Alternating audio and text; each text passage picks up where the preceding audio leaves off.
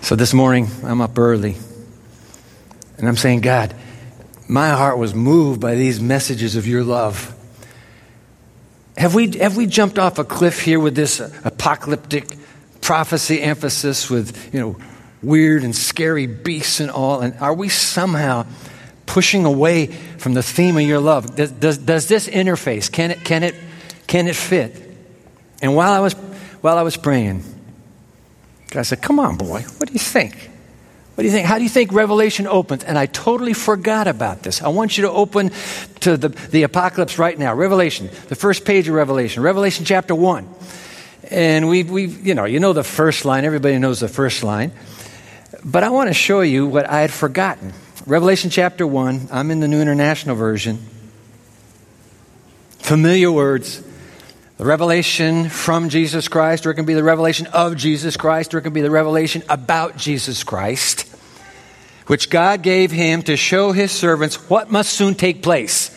So the apocalypse is about what must soon take place. There will be a generation on earth that will live the last pictures of the apocalypse.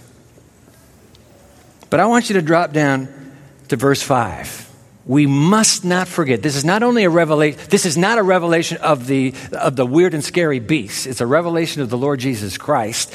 And now drop down to verse 5 the very tail end of verse 5 and to him put it on the screen there you go. And to him who loves us and has freed us from our sins by his blood.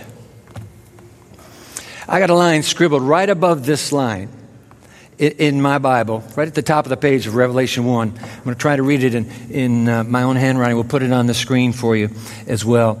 It's just one line. One thing will be certainly understood from the study of Revelation that the connection between God and his people, now notice those next two words, is close, and what's the last word? Decided.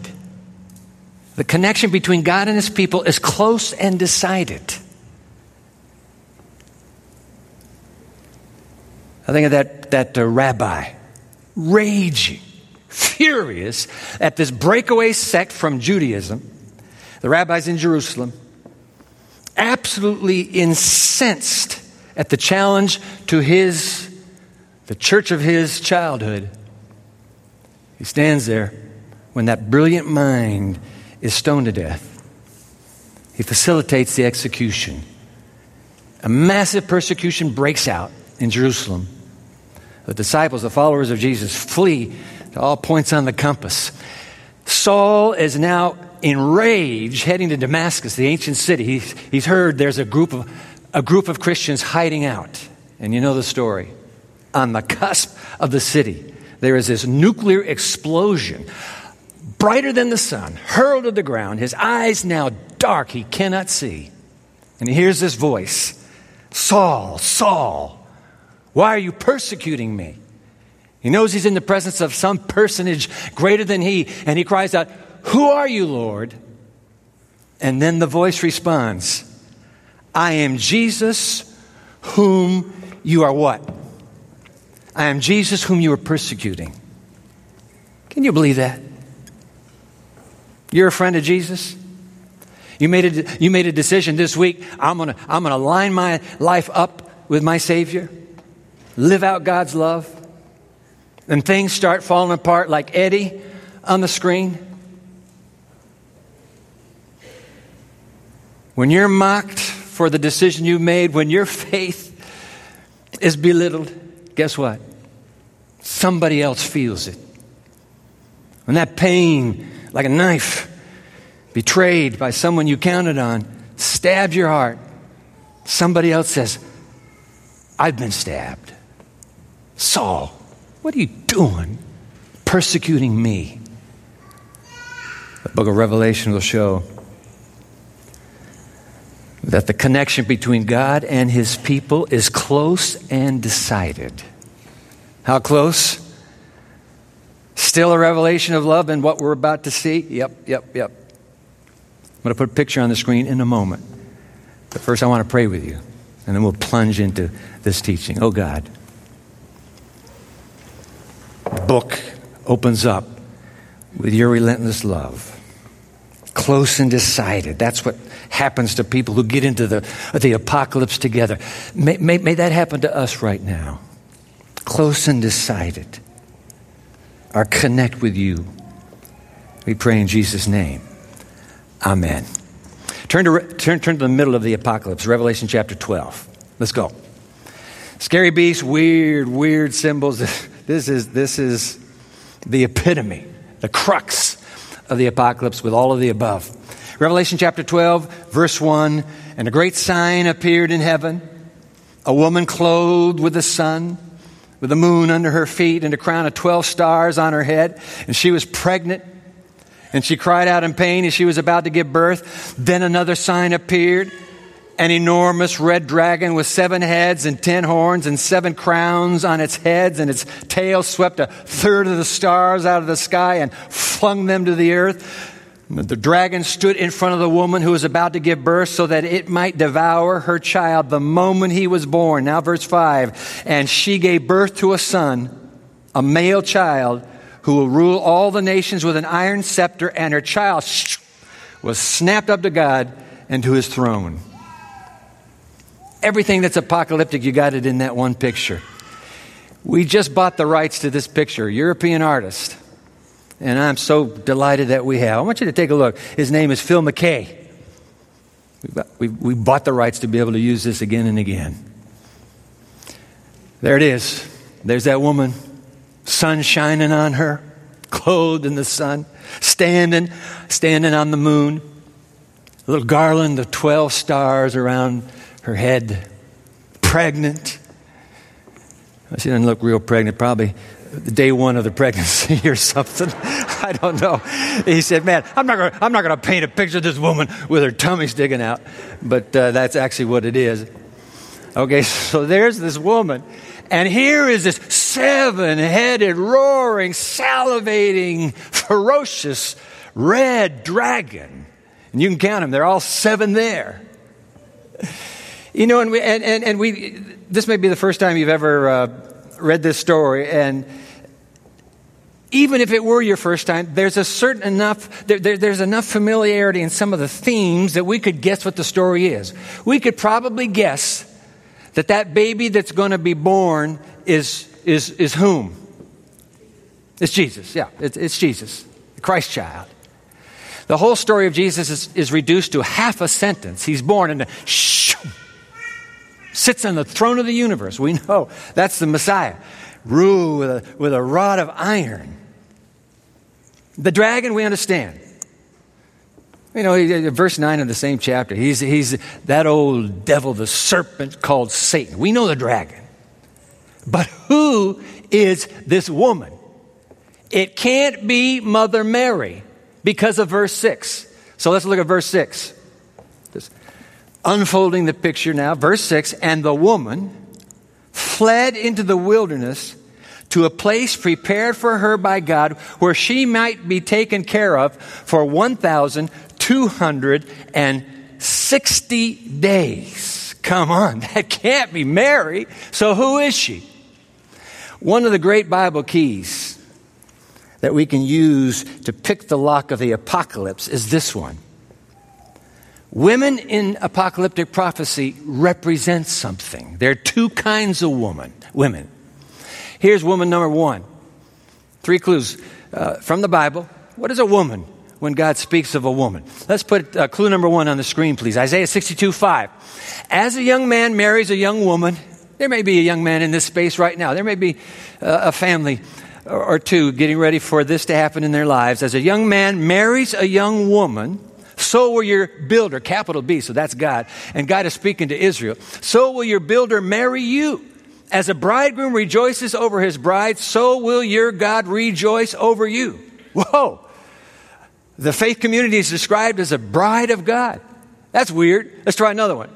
This is the New Testament, 2 Corinthians chapter 11 verse 2. Paul writing to the church in Corinth, I am jealous for you with a godly jealousy why? Because I promised you to one husband, to Christ, so that I might present you as a pure virgin to him. Old Testament, New Testament, church, bride of Christ. Paul, Paul nails it now in Ephesians chapter 5, 25. Husbands, any husbands here? This is great counsel. Come on, husbands, love your wives. And by the way, I just have to throw this in. That love means self crucifying love. That is self emptying love. So you want to love your wife? You sacrifice yourself for her. Husbands, love your wives just as Christ loved the church and gave himself for her. So you have a husband loving a wife or you have Christ loving the church. The church is the bride of Christ. I want to see that picture again because we bought the rights. Come on. We could look at it as much as we want. Yep. Nobody can, nobody can tell us we can't. There's that girl again. Whew. There's the woman. She is the bride of Christ. But there are, I warn you, there are two women in the apocalypse, and the other woman, well, let's just take a clue as to what she might represent. Come on. Uh, let, let, let's go to the other woman, please. Hosea chapter 1, verse 2, clue number 1. When the Lord began to speak through Hosea, now this is a very young prophet. He's just getting ready to get married, okay? Young prophet. When the Lord began to speak through Hosea, the Lord said to him, I want you to go and marry a promiscuous woman, and I want you to have children with her. Keep going. Next slide. Next slide. For like an adulterous wife, this land, speaking of Israel, the faith community, is guilty of unfaithfulness to the Lord. What's going on here? He says, I want you to marry a prostitute. The prostitute represents the fallen community of faith. Is that some, some uh, weird little one liner description? No, here comes clue number two Hosea 4, verse 12. My people, God says, speaking of Israel, consult a wooden idol, the, the, the, the gods of their neighbors, and a diviner's rod speaks to them. A spirit of prostitution leads them astray. They are unfaithful to their God. You can start out a pure woman and apparently end up an impure woman. You can start out the, the, the bride of God and you end up to be the prostitute of man. But here's the, here's the clincher. I want you to see it in your own Bible. This is clue number three, but just turn to Revelation chapter 17. We're coming right back to 12, but turn to Revelation chapter 17. Beware. In the apocalypse, you're going to run into two ladies. Two ladies. Be very careful. What's, what's, what's this uh, other lady? Okay, uh, Revelation chapter 17, verse 1. One of the seven angels who had the seven bowls came and said to me, Come, come, come. I'm going to show you the punishment of the great prostitute. Some of your Bibles say the great whore, who sits by many waters. Waters represents many people. We noted that uh, last week. With her, the kings of the earth committed adultery, and the inhabitants of the earth of the earth were intoxicated with the wine of her adulteries. Drop down to verse 4. And the woman was dressed in purple and scarlet and was glittering with gold and precious stones and pearls. She's a streetwalker. That's what she is. You know, the streetwalker, it's just, it's just slang for a prostitute. She's all decked out with gold and precious stones and pearls. She held a golden cup in her hand, filled with abominable things and the filth of her adulteries. Now keep reading. The name written on her forehead was a mystery Babylon the Great, the mother of prostitutes and of the abominations of the earth. One more line, and I saw the woman was drunk. So we have a drunk prostitute here. The woman was drunk with the blood of God's holy people, the blood of those who bore testimony to Jesus. My oh my, streetwalker that she is. Let's just put that picture up. Just the background. Yep. There are two women in the apocalypse. One's the bride of Christ, the other is the paramour of the dragon. And for, for the heart and soul of this book, this is where the play and counterplay will take place. It will be between these two communities the bride of Christ, the paramour, or the, or the lover of the dragon. Again and again, we come back to that. What's that mean? Let's be clear. Revelation 12, the bride of the Christ, bride of Christ. Revelation 17, the adulterous and impure woman of the dragon. Two faith communities. You can start out the bride and end up the prostitute. Give me a break. No. Well, we left the woman, the bride of Christ, with a dragon spinning from missing out. In fury, unable to slay the Messiah, he turns on the woman. And let's read that, uh, let, let's read that verse again. Back to chapter 12, verse 6. And so, child snatched up to heaven, the woman fled, verse 6, into the wilderness to a place prepared for her by God where she might be taken care of for how many days? 1,260 days. Now, what's going on here? In this book of apocalyptic symbols of beasts and sea and earth and water and sky, in the midst of these symbols, there's time. And time is symbolic as well. Let me share something with you 1,260 days. You're going to see on either side of this chapter another time period represented, and it's, and it's called 42 months. Now, the Jewish day uh, the Jewish month, rather, the Bible month is only 30 days long, and so 30 times 42 would be here. 1,260 days equals 42 months, and you read a little further, three and a half years. Same time. Nothing's changed in the amount of time. Same timeline, but what's going on? The great uh, English mathematician, Sir Isaac Newton, everybody knows Isaac Newton, law of gravity was fascinated with Bible prophecy and discovered this key, put the key in the lock, and the lock popped open. What's the key? A day in Bible prophecy equals a year of real time. Come on. You can't find that in the Bible. Yeah, long before, long before uh, Isaac Newton, God actually had uh, designed the key. Let's put it on the screen. Numbers 14, verse 34. For 40 years, he's talking to the children of Israel in the wilderness for 40 years, one year for each of the 40 days you explored the land. You remember the 12 spies and they reconnoitered and they, they came back after 40 days and 10 of them said, We can't do it. We're losers. We're losers. We've lost. And two of them said, Come on, God will get us through. God says, for 40 years, one year for each of the 40 days you spies explored the land, you will suffer for your sins and know what it is like to have me against you. 40 years. Okay, you were, you were gone for 40 days? For 40 years until the last one drops, you're going to be wandering this wilderness. Hey, that wasn't Isaac Newton, that was God. God says the same to Ezekiel. Go to Ezekiel, young prophet Ezekiel, chapter 4. I have assigned you the same number of days as the years of their sin, a day for each year. Of all the apocalyptic keys, this one is most readily substantiated by scholarship today. In apocalyptic prophecy, a day equals a year. So, what's that mean?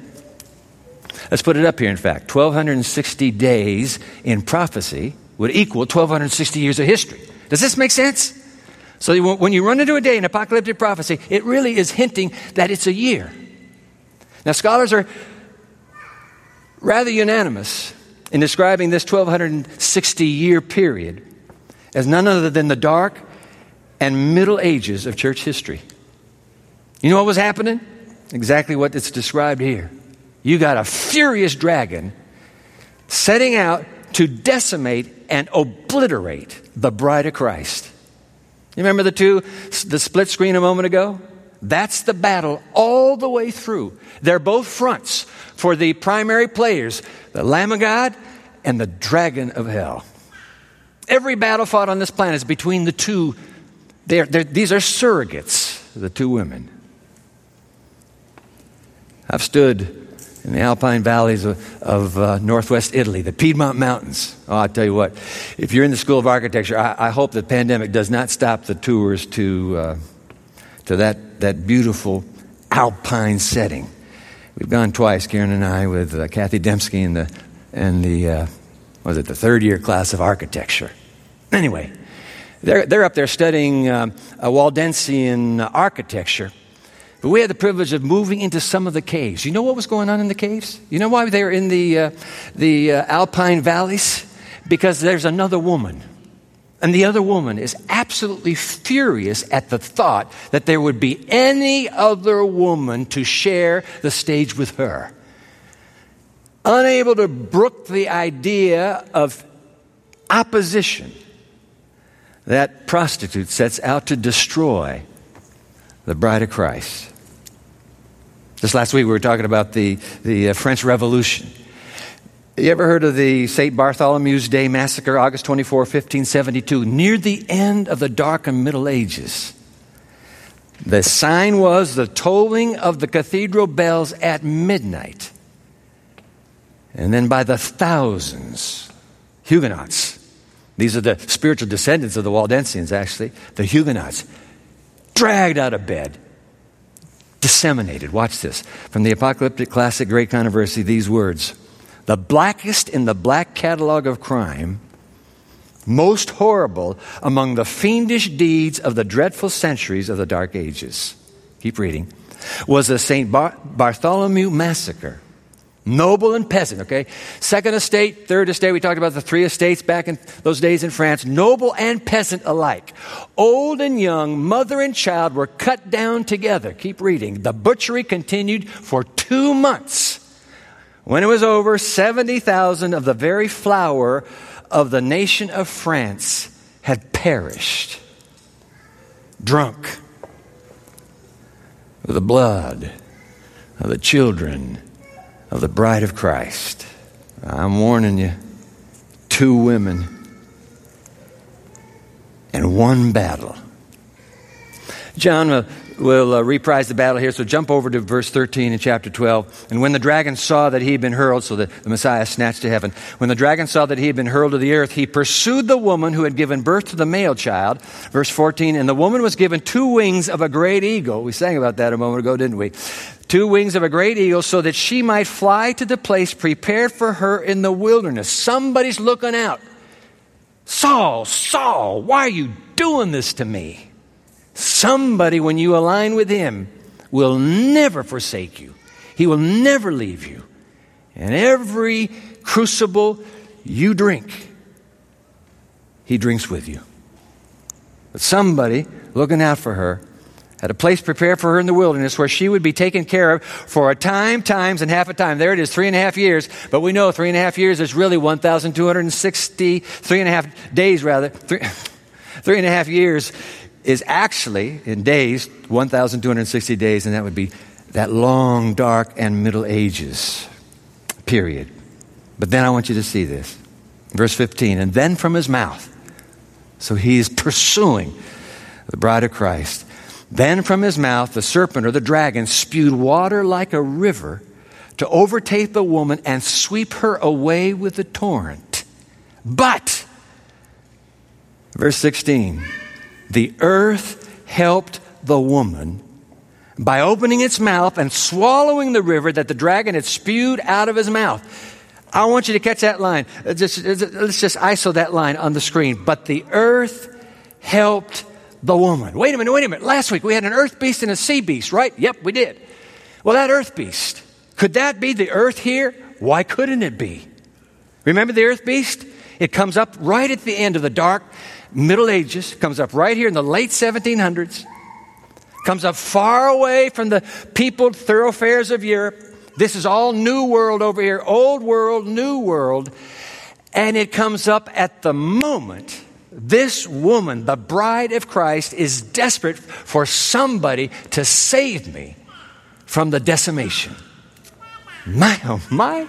Are you suggesting, Dwight, that God Himself raised America up so that she could be that safe haven for, the, for those fleeing persecution in Europe? That's what I'm suggesting. You mean the new world was intended by God to offset and neutralize the massive slaughter on the other side of the sea. Yep. Great controversy again on the screen in America. It was demonstrated that the principles of the Bible are the surest safeguards of national greatness. And the world marked with wonder in this land of the New World the peace and prosperity of a church without a pope and a state without a king. Truth is, come on, can I say it? God had needed a place where the last seed, the end time, uh, the, the King James actually will call it the remnant seed. God needed a place where that final generation of the bride's children might grow up unmolested and from that base extend the mission of the kingdom to the entire planet. One more line left in Revelation. Let's read it now. Verse 17. Revelation 12, the last line, verse 17. And then, when he saw that this refuge had been raised up to snatch his victims, then the dragon was enraged at the woman and went off to make war against the rest of her offspring. So now she's produced children, and these children carry on the legacy of mother. He, enraged, went off to wage war against the rest of her offspring. Who are these offspring? Well, they're those who keep the commandments of God and hold fast the testimony of Jesus. There it is. That's the remnant church. You hear people once in a while talk about the remnant church. That's it right there. What they're really trying to say is that's the bride of Christ at the end of time. That's what it is. Two identifying marks, by the way. Let's put them up. For this bride, the children of the bride, they keep the commandments of God. I suppose that includes the Ten Commandments. I suppose that would also include the fourth commandment, where God's, from the very beginning of time, has set aside the seventh day Sabbath to be a memorial of his, of his office as creator of the universe. So, as it turns out, the, uh, the bride, the woman, before Calvary, the woman before Calvary and after Calvary has always been a Sabbatarian community because God set aside the seventh day Sabbath as his gift to the human race. Gift of a relationship, gift of a friendship. We're going to spend time together, you and I, on this day. This day is dedicated to us. So, whatever this. Uh, the seed, the remnant seed, the offspring of the woman. We know one thing. We, we know that they're going to keep the commandments of God. And what's the other one? The other, the other uh, qualification, they hold fast their testimony about Jesus. They're going to be a Jesus people. They're going to talk about Jesus. They're going to focus on Jesus. And they're going to uplift Jesus at, two challenges from the atheist secular world that they will be living in at the time of the end game. There are two major challenges, and these twin IDs are for those, those twin challenges. Challenge number one there's no such thing as the divine, there's no such thing as salvation. You're your own Savior, and good luck. Nope, nope, nope. Jesus as Lord of salvation means He is Savior. Jesus as Lord of the Sabbath means He is Creator this anti Genesis apostasy on this planet. They're raised up to challenge the worldview that says you got here by accident and you'll leave by accident. The children of the bride, the end game children of the bride, keep the commandments of God, hold fast their testimony about Jesus. I tell you what, whatever you want to say about the remnant, and there are some conversations that challenge the veracity of that notion. The fact of the matter is, God, God loves the children of the woman at the end of time. And it's no wonder. This isn't rocket science. Why the dragon would target that faith community and say, destroy them, do whatever it takes, blot them out. What was that line a moment ago? We began with, let's put it back on the screen. One thing will certainly be understood from the study of Revelation, and that is that the connection between God and His people, Christ and His bride, is close and decided. You know what some people say? They say, hey, listen, you know what? This is, this is my life philosophy.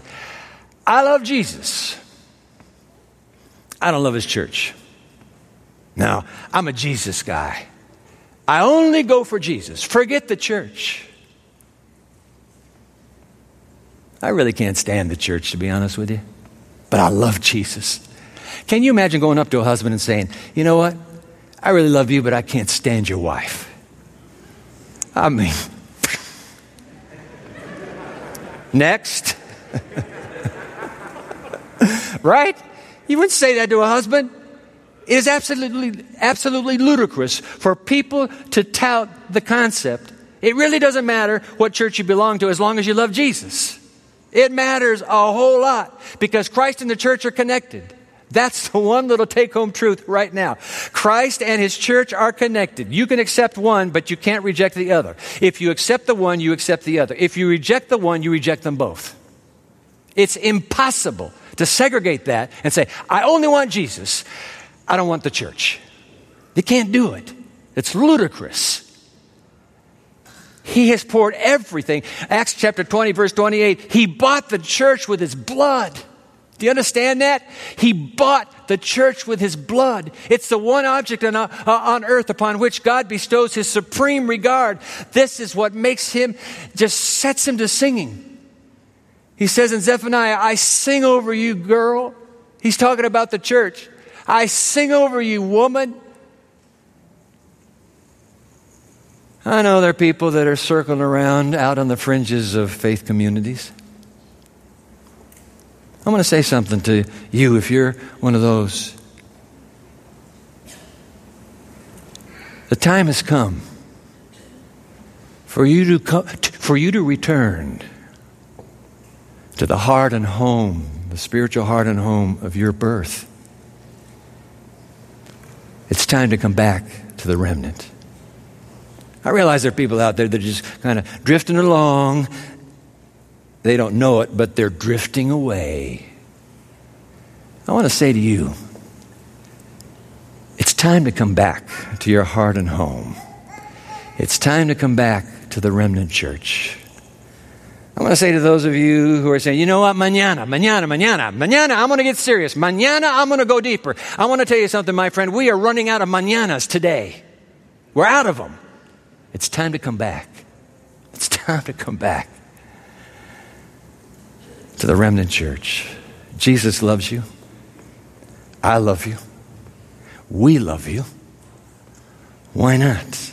You can't say you love Jesus and disconnect from his bride. One last line from this little American writer. Put it on the screen. You see it there. God's love for his church is infinite. His love for you, because you're part of the bride. His love for me, because I'm a part of the bride. His love for us is infinite. He gave his life to save the church. He will never lose the church. He may lose me, he may lose you, but he won't lose the church. No, I've been fighting toe to toe with this dragon for millennia now, and I'm not losing the church. Not the children of the woman at the end of time, they're mine. You belong to Jesus. Do you understand that? You belong to Jesus right now, and He has a claim on you. You can't just walk away and say, ah, easy come, easy go. No. There are only two choices two women, two destinations, one choice. Please choose Jesus by choosing his bride. Oh God. Two women, two communities, but only one of the women is a bride. It's your bride. You died for that bride. You love that bride with infinite love. Don't let us say no. Don't let us push away and say, I'll go the other way. There are only two choices. We choose the bride by the grace of the Lord Jesus who loved us and freed us from our sins. We choose the bride.